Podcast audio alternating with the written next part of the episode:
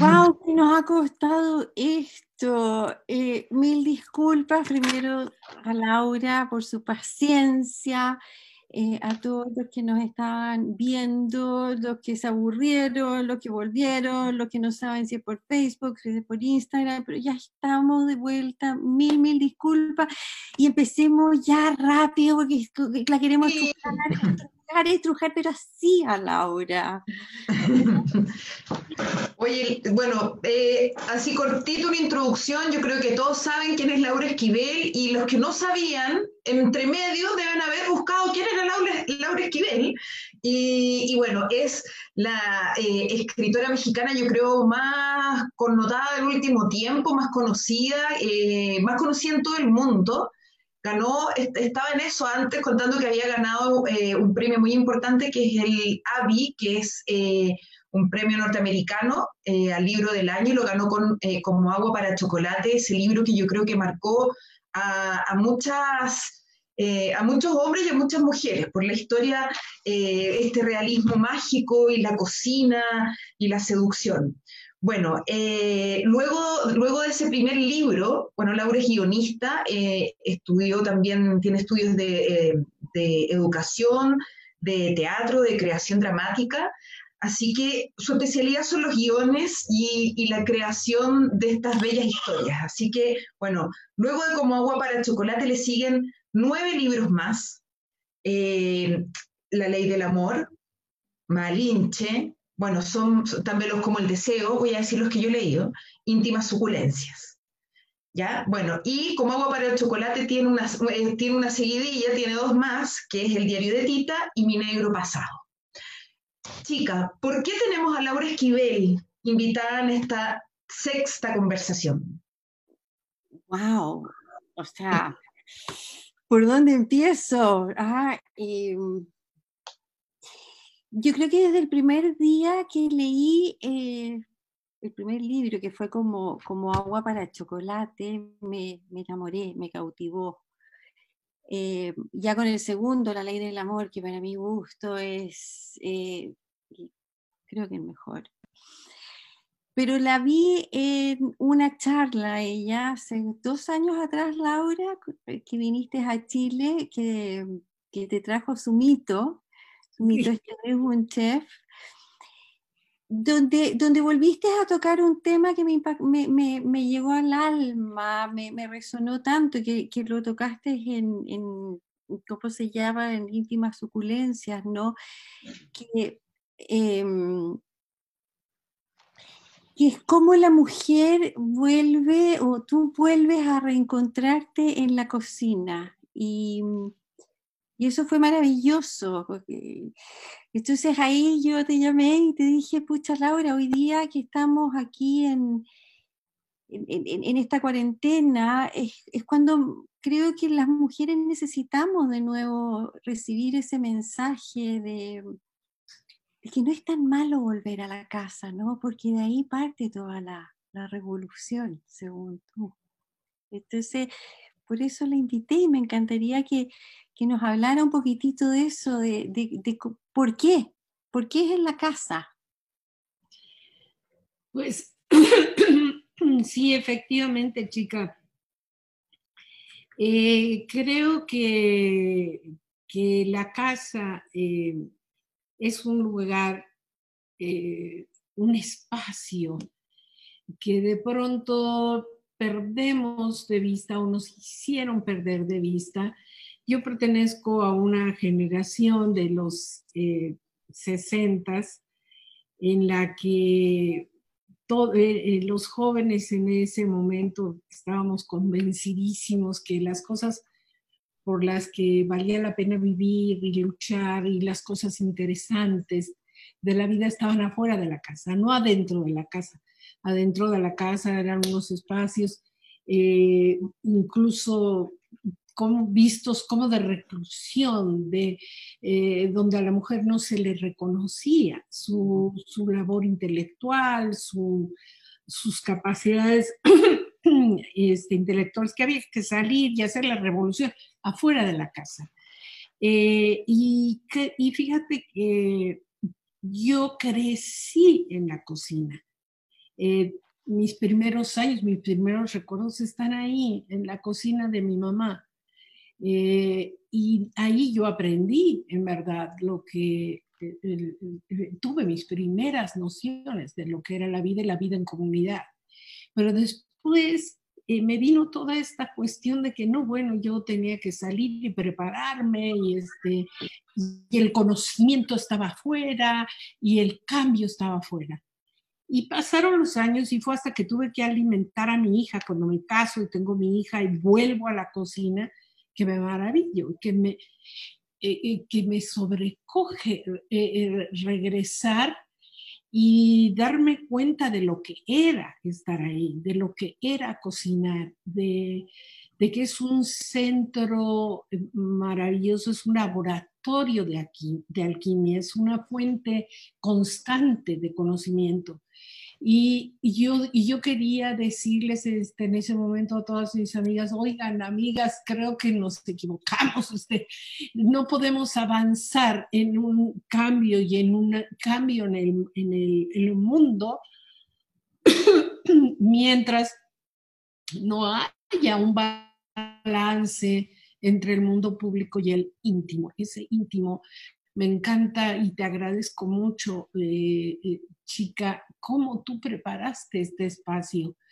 Eh, ah, pusiste tus flores, pusiste tus velas, pusiste tu incienso. Es, es, es darme una bienvenida que yo la valoro desde aquí de mi corazón. y entonces, ¿por qué? Porque es, es darle ese carácter sagrado a la llegada de lo que sea. Eh, nosotros hemos olvidado en tiempos actuales este, por qué se pone una flor o cuál es el sentido, de encender una vela y qué importancia tiene en un mundo en el que, vivíamos de manera tan acelerada y donde nos habían hecho creer que la producción, la actividad económica, todo esto era lo que nos iba a, llevar y a desarrollar como sociedad. Y ya hace años, yo, yo vengo hablando de esto hace 30 años, pero ahora, hace un momento comentaba con Mariana, cómo esta situación actual de pronto eh, nos hace nuevamente entrar y recuperar la casa. Y a mucha gente le ha costado trabajo mucha gente se sintió prisionera porque es un espacio de pronto que uno siente que le limita. Pero cuando tú estás ahí y cuando empiezas a descubrir la alquimia y cuando empiezas a descubrir qué sucede en el silencio y cuando empiezas a descubrir qué sucede en tu interior. Yo creo firmemente que el cambio que todos esperamos es, no va a ser de afuera hacia adentro, como lo creímos hace muchos años, es de adentro hacia afuera. Y de adentro estoy hablando no solo de la recuperación del hogar a la que ahorita nos estamos viendo forzados y que a muchos pues no les eh, parece, pero si, si, este, si cambiamos la óptica, si nos damos cuenta de que es una maravillosa oportunidad de recapitular, de decir, bueno, ¿qué nos trajo hasta aquí? O sea, en verdad esta vorágine de, de producción y consumismo, cuánto, ha, cuánto daño ha, ocasionado en los ecosistemas, en, las economías, eh, y nos está obligando a ir a lo más simple, nos está obligando a a darnos cuenta cuando todo para, cuando todo se, detiene, cuando, que son momentos muy parecidos a cuando tú te enfrentas a, la muerte, por ejemplo. Eh, yo tengo muy claro, porque yo estaba en Nueva York cuando lo de las Torres Gemelas, las gentes que tuvieron oportunidad de hablar cuando el avión se iba a estrellar, eh, uno de los aviones, nadie utilizó su celular para ver cómo estaba la bolsa de valores. Lo único que quisieron era hablar a alguien para decirle te quiero, te quiero mucho. Te hablo nada más para decirte que te quiero. Y ahí es cuando dices, bueno, ¿cómo está mi mundo emocional? Eh, ¿Qué tanto eh, en este momento que se está, el mundo ya cambió y, ya hay muchas cosas que sí, ya no van a ser las mismas. Pero entonces es un instante sensacional, creativo, mágico, maravilloso, para que yo diga, bueno, yo como quiero que sea lo que viene, como quiero, de dónde eh, eh, mi pulso, mi intención, mi visión, mi experiencia, mi, mi, mi, mi querencia, ¿dónde la voy a poner? Y creo que vamos a tener que ir a lo a qué es lo que voy a comer, cómo lo voy a comer, cómo lo voy a compartir, eh, este, cómo voy a sembrar y, y, tal vez una simple semilla ahorita vamos a descubrir que, vale millones, que, que, ahí está asegurado el porvenir en las semillas, en los caldos. Me encantó eh, cuando tú hablabas de que estábamos eh, reuniéndonos y estábamos reuniéndonos muchas gentes, los que nos estamos viendo y los que no nos vemos. Como la cocina, en una olla es un lugar de reencuentro y de encuentro donde hay muchas presencias y, y, y ahora estamos utilizando las redes también para enlazarnos con muchísimas, muchísimas eh, personas que a lo mejor en este momento no lo están viendo, pero después lo van a ver. Y, y, y espero, y si no lo ven, igual yo creo que este momento entre nosotros momento intenso, es un momento que no va a quedar en nosotros. Eso es lo que eh, hay que estar, tener esa certeza. Lo que yo hago no, no, no se queda aquí. Lo que yo siento no se queda aquí, se expande, se expande. Lo que yo pienso, lo que hoy cociné, lo que, lo que permanece y lo que permanecerá en los que comieron conmigo. Esas son las cosas a las que nos ha llevado, las reflexiones a las que nos ha llevado este encierro y, la revaloración de todo, toda nuestra visión de lo que, lo que es el mundo y lo que puede ser.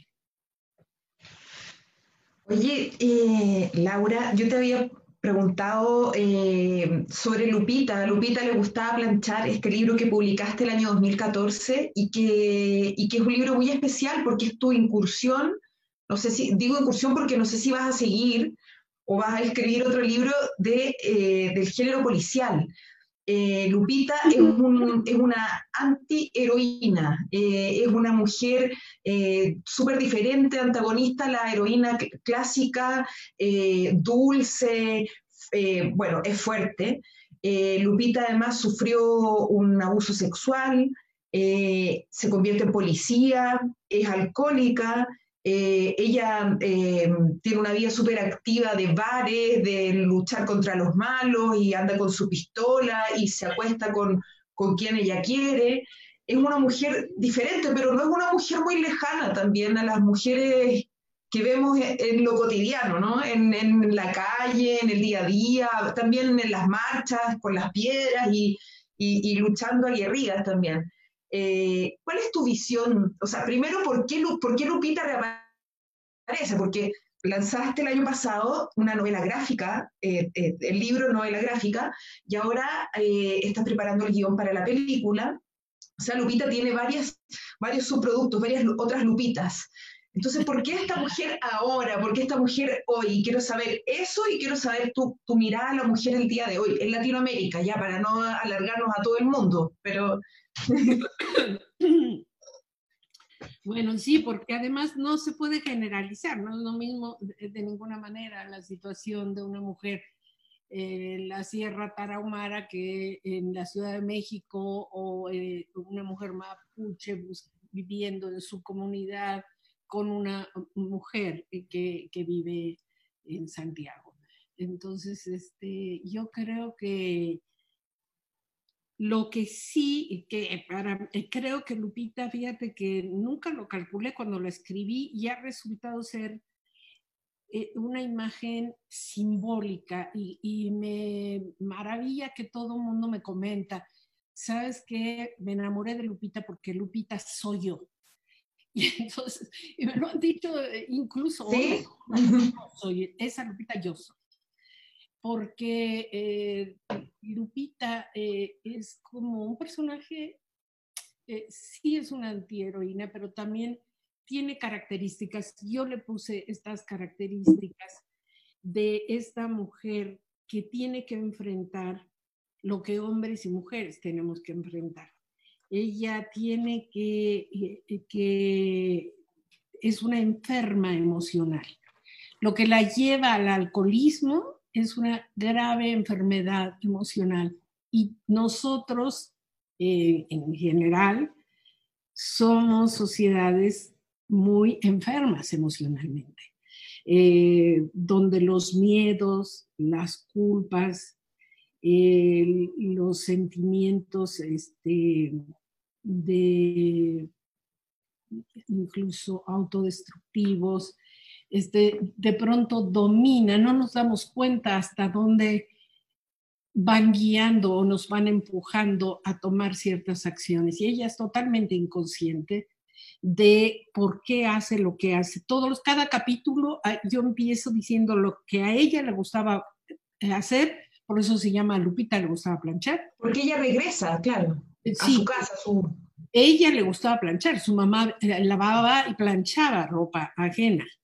Entonces, para ella el planchar es una manera de poner orden en el mundo, de controlar. ¿Es como volver al hogar un poco? no, no, ella no, no tenía ese concepto. No, pero el, el volver a lo propio, como, la, como el... ¿Cierto? A Tita, eh, a Tita en Como Agua por el Chocolate le gustaba cocinar y, a, y a Lupita le gustaba planchar, es lo que te, como que te centra ella le gustaba eso, pero en cada capítulo le van gustando cosas diferentes. En otra le gustaba chupar, que aquí en México decimos bebé. En otra le gustaba chupar, en otra le gustaba chingar, en otra le gustaba. Ella va, va, eh, era poner toda una gama de actividades y de emociones que van mostrando la enfermedad emocional. ¿Y qué hacer con una enfermedad emocional? ¿Cómo se sana? Perdón, cómo se sana eh, una herida, cómo se sana el dolor, cómo se sana, cuál es el caminito. Lupita lo va a encontrar finalmente dentro de una comunidad indígena y curiosamente hay un paralelismo también que tampoco nunca pensé que se iba a dar porque termino de escribir el guion de cine ahorita durante la pandemia. Ella de pronto forzada por el thriller por político que se ve de pronto eh, en una comunidad aislada de todo el mundo, aislada, en inmovilizada porque tenía una pierna rota, en silencio y fuera de todo. Y ahí es donde en esta comunidad ella va a reencontrarse, a reconectar. Eh, eh, esa es la clave para mí en, la novela, era qué nos desconecta y cómo nos conectamos nuevamente. Y la salida es con la conexión, cómo reconecto, cómo reconecto, por ejemplo, con un río que nunca me ha importado y que voy y tiro basura. Cómo me reconecto con un árbol. Este, hay gente que de pronto este, de pronto entran, eh, escuchan una plática y dicen, ay, sí, hay que ir a abrazar árboles. No es ir a abrazar el árbol, es cómo me paro frente al árbol y cómo me comunico con él y cómo me reconozco. Entonces, todo este proceso, este, eh, eh, estoy, me siento muy afortunada de que ahorita se dio porque ahora dentro de esta, es la misma historia de Lupita, pero dentro de esta adaptación que es eh, escribir nuevamente y reeditar, está apareciendo esta visión de qué es lo que de pronto descubrimos cuando no nos podemos mover. ¿Qué descubrimos cuando alguien nos sienta en una silla como ahorita? ¿Qué es lo que no habíamos visto y que ahora vemos? ¿Qué es lo que recordamos? Que la actividad loca y la vorágine nos hace oír. ¿Qué son esas cosas vitales? Y ese proceso es muy similar a lo que yo es como lo que nos permite sanar, entiendo yo. Por ejemplo, bueno, la chica María Luisa Ginesta, que es nuestra, aquí nuestra anfitriona, eh, en, el libro La llave ella también propone una, una, nueva mirada, pero no está lejana también al reconectarse. Es eso, básicamente. Y yo quiero hacer una pregunta a las dos. Chica, perdona. Espérame, que que a mí lo que también me gustó mucho de Lupita y que lo dijiste, em, Laura, que se reconecta con esta, con esta tribu, con este grupo. Y es como una sororidad en el fondo y que es cómo lo vemos hoy día, esa necesidad de juntarse nuevamente en grupos, en estos círculos sagrados, en estos círculos de mujeres, que entre todas nos apapachamos y, nos ayudamos a sanar entre todas, ¿no? Y, y la importancia de eso, porque aunque no lo hayamos vivido de igual forma o o, el mismo trauma. Sin embargo, las mujeres tenemos eso de poder eh, sentir lo que siente la otra, conectarnos con la otra. Entonces lo encuentro, lo encuentro tan lindo. Eh, porque también eh, a, mí me pasa, ¿no? Esto de, mi sanación también viene con un, grupo de mujeres y por eso estamos haciendo esta fundación entre todas, que es acogerlas, porque entre todas podemos, de a una no se puede, ¿no? De alguna manera. Así que quería hacer ese breve... Eh, claro, y este, y sí, yo creo muchísimo en los grupos, en los grupos, en los eh, círculos sagrados, y creo, eh, pero también me gusta mucho, chica, o sea, se da de manera natural en, las mujeres. Pero, por ejemplo, en, el caso de Lupita y en el mío propio, este, dentro de esta comunidad también estaban los chamanes, hombres. O sea, sí, eh, y es a través de un chamán eh, en especial que sabe, eh, ahí ya no vamos a vender la trama, pero es qué ceremonia, es por medio de qué ceremonia yo conecto. Mm. Eh, se puede, este, pero sí creo que invitemos y participemos todos y que entre los hombres también. Hace poco también tuve la oportunidad de hacer una ceremonia de chocolate y no sabes qué bello. Eh, eh, es el chocolate también tiene esa cualidad de abrir. Eh, nuestros antepasados decían que abría el corazón. Sí, abre, te abre sobre todo este, este chakra y te abre a la posibilidad de una nueva vibración, que finalmente, de un latido, de otro corazón con el que vas a enlazar. Y es así como recordando y reconectando con ese pulso original que vamos recordando como una canción olvidada, ese ritmo de la tierra, ese ritmo del cosmos, ese ritmo de nuestro corazón, armonizándose con otros corazones.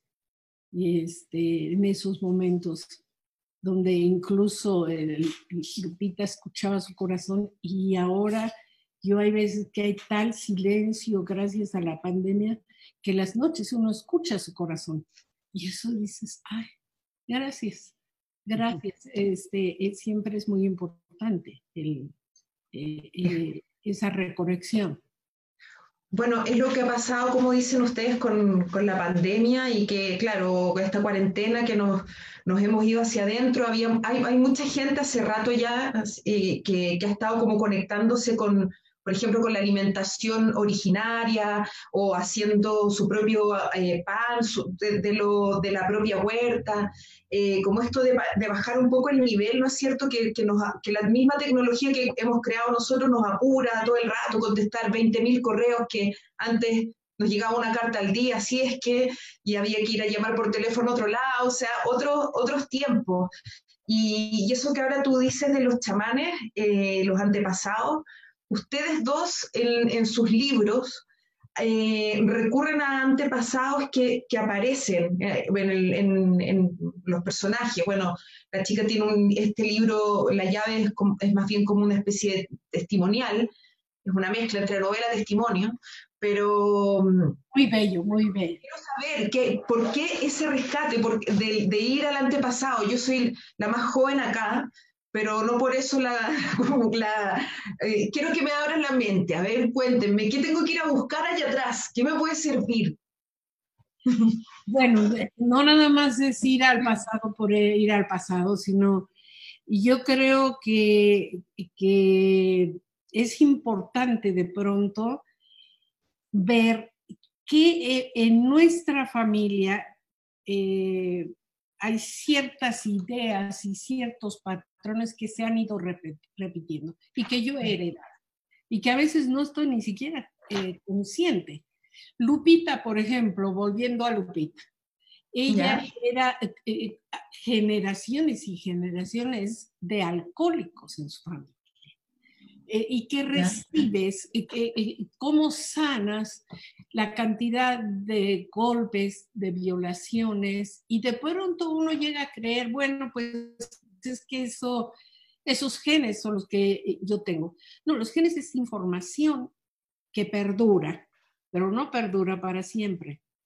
Eh, yo bendigo mucho a, estos nuevos científicos que nos han abierto los ojos y nos dicen, no, bueno, este, eh, los genes también se cambian.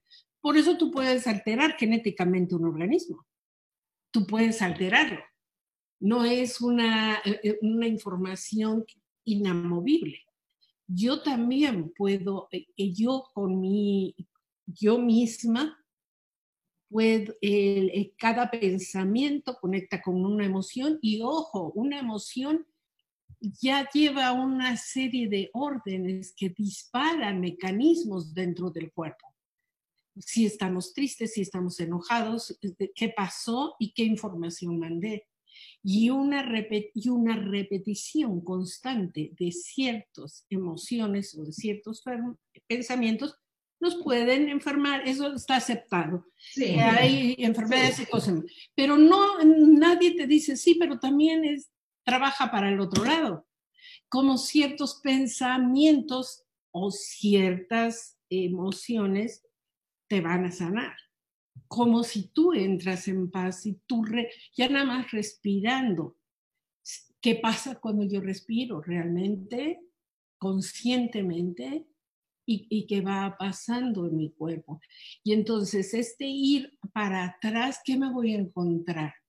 Eh, este, eh, por este tema yo lo trabajé mucho en la trilogía de Como agua para chocolate, porque la trilogía termina en el presente y esta chica en el presente se le, eh, de, pronto se tiene que enfrentar a algo desconocido de su familia que no tenía la menor idea. Ah, yo, por ejemplo, no sé nada de mi, mi bisabuela, yo, yo, misma. Ya. Y entonces, bueno, eh, eh, el, si tú tuvieras, que esa fue mi intención en el diario de Tita, el diario de tu bisabuela, en, las manos y puedes ver, es maravilloso eh, ir para atrás y, conocer, pero ¿qué es lo que vamos a ver? En México, te voy a dar un ejemplo, en México nuestra cocina es patrimonio mundial de la humanidad. Y tenemos el más índice alto índice de obesidad, de, de, diabetes infantil, porque ha habido un rompimiento generacional. Y entonces hay un conocimiento olvidado, hay un conocimiento perdido. como ahorita estamos, vamos a tener que hacer ese proceso. ¿Cómo se vivía antes? Tú me, me dices, este, yo soy la Amazonas y eres muy joven. Yo me acuerdo, porque cuando yo nací no había televisión. ¿Qué veíamos? ¿Qué hacíamos? Cuando tú ibas a la tienda, cuando ibas al mercado, te daban en papel periódico los jitomates. O te da, ¿qué necesidad había de la bolsa? ¿Qué necesidad había de estas montañas y montañas de plásticos que ya el mar no puede reciclar? Se vivía, bueno, y, y, y ah, bueno, pero sí se vivía bien. ¿Cuál era la calidad de vida? Tengo una anécdota muy chistosa. Yo me gustan mucho las fotografías y tengo una colección de fotografía de tercera dimensión, de esa que se veía con dos Ah, ya. Y tengo una que compré extraña, esa la conseguí en España, y fíjate que eran de, de desnudos de principios del siglo pasado, este, muy decentes y esto, pero sí se les veía la pierna, así, ¿no? De mujeres. Y entonces me acuerdo que cuando las vimos, eh, me dice mi, mi esposo, este, que ya falleció, me dice, ¿ya te fijaste, Laura, que ninguna tiene celulitis? Que tenían, eh, o sea, ahorita hasta las jovencitas, tú velas y tienen celulitis tienen problemas de celulitis. Claro que no le daban hormonas a las vacas ni a los pollos, ni no, no había ese problema de tenemos que producir así. Entonces, el, ir al pasado es ir a rescatar, no es ir a un lugar donde de, de castigo ni donde nos sentíamos aprisionadas, es ir a un lugar donde nos vamos a liberar, donde vamos a recuperar la salud, antes tú te curabas con agua, con simplemente con agua. El manejo del agua caliente, fría, las compresas frías, calientes, a qué hora lo ingerías, a qué hora no lo ingerías. Este, y ahora, bueno, ya sabemos que yo puedo plasmar mi energía. Laura, pero, pero por ejemplo, en, el libro de, no sé, pues, eh, hay mujeres, hay estos personajes que a lo mejor vivían un poco más oprimidos socialmente, pero también eh, que fueron como rompedoras un poco en su, en su época. Y lo vemos en algunos libros, en el diario de Tita, eh, en La llave, e, e, ese rescate de, ir al antepasado que a lo mejor no lo pasó tan bien, pero podemos extraer también algo de, de ella para, para este momento, ¿no? Eso, eso, quería preguntarte. Ah, ok, ok, sí, por supuesto. Mira, Tita nace siendo, este, ella en su familia había la tradición de que la más chica no se iba a casar. Claro. ella nace siendo un objeto del deseo de la mamá. Esta me va a cuidar hasta que yo me muera. Y ella no tenía existencia, no tenía vida propia, era un objeto. En la novela yo lo que hice fue irla convirtiendo en un sujeto. ¿Y en qué momento esa tradición absurda ella la manda al demonio? ¿Y en qué momento ella se hace dueña de? Ella tiene una hermana que, por ejemplo, que a todo mundo adora, que es la que se va encuerada en el caballo, que esa es como la que da el primer paso que dio el movimiento feminista en sus inicios de, esta revolución sexual, de esta participación en el mundo público, de volverte general a mandar matar, este, andar a caballo, el rifle, ta, ta, ta, ta, ta, y tener esta tener libertad sexual. Y esa mujer hizo, participó en una revolución. Tita no salió de su casa, pero la revolución que hizo Tita fue más trascendente, porque la de Tita fue interna. Y la de Tita consistió en decir, en esta casa se ha venido repitiendo esta tradición absurda y esa tradición muere en mí y yo ya no la paso a la nueva generación. Hasta aquí llegó. Ya, ella, claro. E, ella, y la otra, eso se ve en la trilogía, ya cuando, si los que gusten leer la trilogía, la otra arriesga la vida, da la vida por una revolución que en, terminando la revolución en 1917, que se hace la primera constitución, no le da el voto a las mujeres mujer, eh, eh, había, participaron cuántas mujeres de soldaderas, de acompañaron el movimiento. Entonces, no siempre es en el mundo público. Entonces, es, mm. ¿Cuál es el cambio? ¿Cuáles son las verdaderas revoluciones? Están acá. Y, y si una, una revolución en el mundo público no va acompañada de la mía, llega una camarilla y cambia otra, pero no hay cambio. Y se siguen repitiendo los mismos vicios, las mismas corrupciones, los mismos este, modelos económicos. Y ahorita yo sí creo que va a haber un gran cambio y que esta, este es lo que yo espero y que este cambio eh, nos lleve a buscar este, este cambio interno que se va a reflejar hacia afuera y en donde se van a ir, va a ir desapareciendo eh, estructuras piramidales o estructuras que ya ha sido interesante, ¿eh, Laura, porque, perdón, antes que... Eh, quería, contestar una cosa, porque esto de, traer a los personajes del pasado, que por lo menos a, a, ah, mí me pasó, eh, con mi bisabuela, eh, tía bisabuela, ¿no? que ella escribía y, la traigo al presente, es darme cuenta que, que, sus publicaciones que fueron escritas hace 64 años atrás están vigentes hoy. Entonces uno te, asombra eso, ¿no es cierto? Que esté tan vigente alguien que murió hace mucho rato. Yo, yo conocí a esta mujer, a la, tía Lucha, que en el libro es Mariana. ¡Ay, mira! Se llama algo pero así, a fuego. todo esto, que a todo esto yo tengo así un sueño, sueño, sueño dorado, que Azucena de la ley del amor conozca a mi Mariana del pasado, porque tendrían unas conversaciones, pero digo, magistrales, bueno, pero eh, primero darme cuenta que están vigentes y, que te lo podría estar diciendo una amiga, ni siquiera tu mamá, o sea, alguien de, tu generación. Y lo otro es darse cuenta que en 64 años no hemos aprendido nada, nada.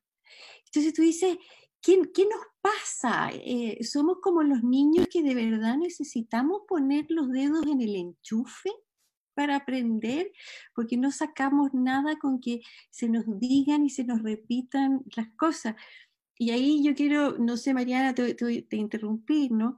No importa, no importa, porque yo te había hecho la pregunta a ti y a, la, y a Laura, y resulta que escucha a Laura y no te escucha a ti, así que... Esto, esto, me lleva a mí a, a de que se nos viene diciendo por lo menos lo que decía esta tía bisabuela mía, ¿no es cierto?, durante 64 años, las mismas cosas, y cuando leo el año 95, la ley del amor, que hay, hay un antes y un después mío ahí, eh, que es para mí eh, la llave de la sabiduría, donde, donde es, si no aceptas estos opuestos, ¿no es cierto?, el mal y el bien para, para llegar a, amigarte y a ser uno, eh, no, no, no.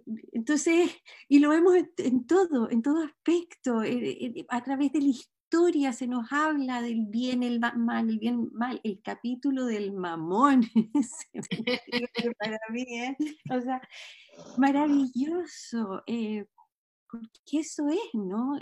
Cómo nos dicen una y otra vez, pero en nuestra no sé, imperfección quizás de cómo fuimos hechos, no queremos entenderlo y la respuesta está ahí, o, no, Laura, porque yo creo que para, mi gusto esa es la ley del amor, ¿no?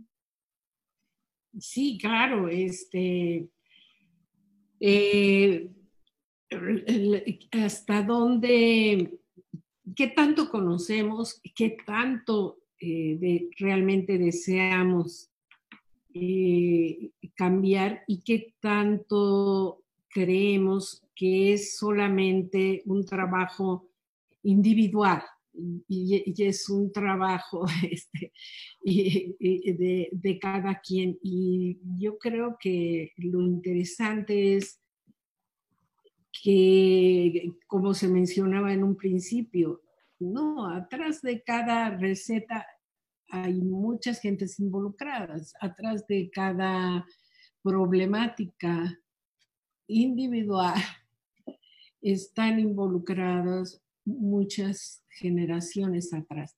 Pero si ahora como yo creo efectivamente eh, que esta idea de que el tiempo no existe, que tanto mi, mi cambio interno, mi, percepción cambia y yo cambio y me muevo y veo desde otro ángulo el problema y descubro que estaba equivocada y rectifico que tanto se rectifica todo. Y yo creo que es, es total. Y esa es la, eh, esa es la magia eh, atrás de estos, estos eh, maravillosos de...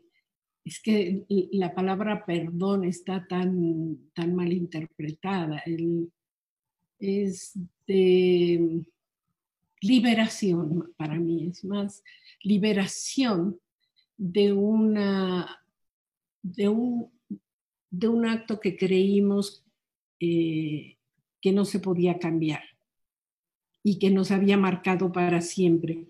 Y si hay algo que creemos que nos marcó para siempre y que no se puede cambiar, eso automáticamente te convierte en víctimas. Y yo no creo en eso. Yo creo en la eh, que esa es la idea atrás de la ley del amor, es mi profunda fe en la capacidad de transformación del ser humano, a cada instante, a cada instante. Entonces, eh, no hay algo que, me, que, me, que yo le pueda dar el poder de marcarme para siempre, porque siempre yo no creo en eso. Eh, si yo ya no puedo ir al pasado a, a cambiar físicamente lo que pasó, sí lo puedo cambiar aquí. Y yo puedo reivindicar y yo puedo reeditar mi pasado. Y en el momento que yo lo reedito aquí y encuentro la luz, porque siempre atrás de cada imagen lo que hay es una luz. Pero entre cada imagen, por ejemplo, espantosa que yo guardo en mi memoria, hay un fotograma de luz. Ahí está la horrenda y luz, la horrenda y luz ah, bueno, yo quito las horrendas y edito y dejo la luz. Y en ese momento viene la magia y en ese momento yo soy otra. Y ya no soy la violada como Lupita o ya no soy la maltratada. Soy eh, una, me reinvento día con día y, esa es la maravilla de, de, de, la creación y de la recapitulación. Volvemos a lo mismo. No, que, es cierto, ¿eh? Que es cierto eso. Y yo quiero hacer una pregunta de, sobre la creación, Laura, sobre, sobre tu proceso de creación, porque lo vi ahora que, que, que dijiste, uno va a su pasado y ves tus fotogramas y cómo puedes editar y armar, o sea, armar tu, tu historia y bueno, y, armarla de, ahí para adelante como uno quiere. ¿Cómo creas tú? Eh, primero, eh, por ejemplo, cómo nace como, tenemos poco, nos quedan como 10 minutitos, pero así cortito, para que la chica te haga una última pregunta, pero quiero saber cómo es tu proceso de creación. ¿Ves primero la imagen? ¿Ves así como la, la película? ¿O primero escribes el libro, después piensas en un guion? ¿Cómo, cómo funciona tu cabeza, Laura? Muy eh, desordenada.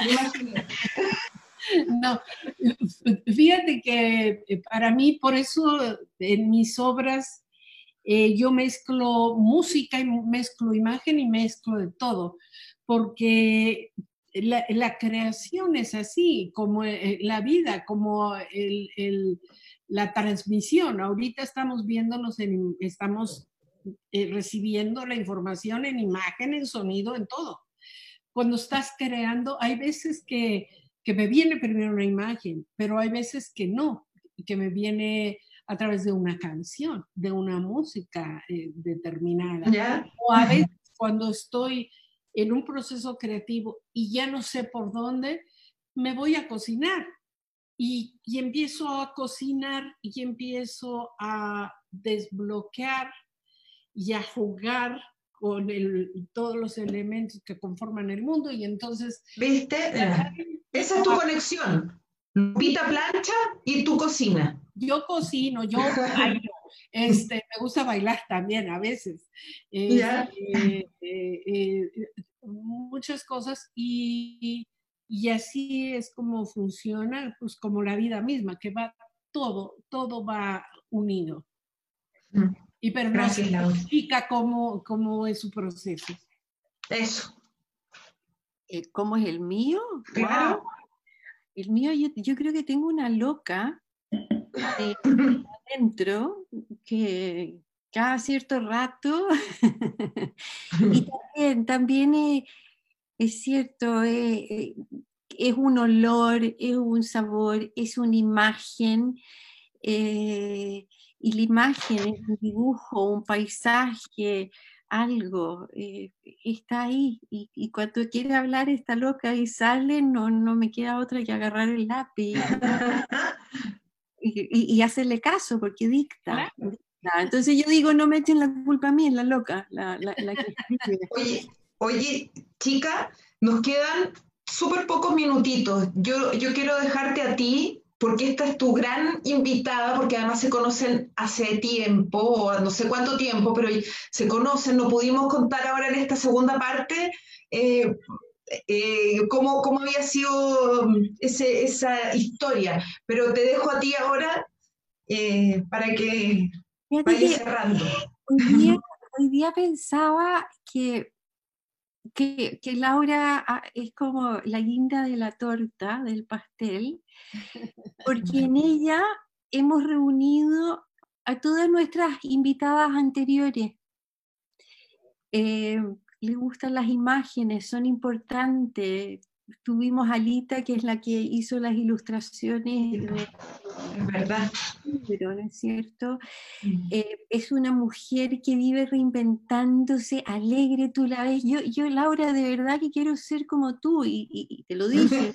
Hubo una época en que yo pedí que me dijeran Tita y fueron como tres años. ¿ah? y, no, y no lo lograste.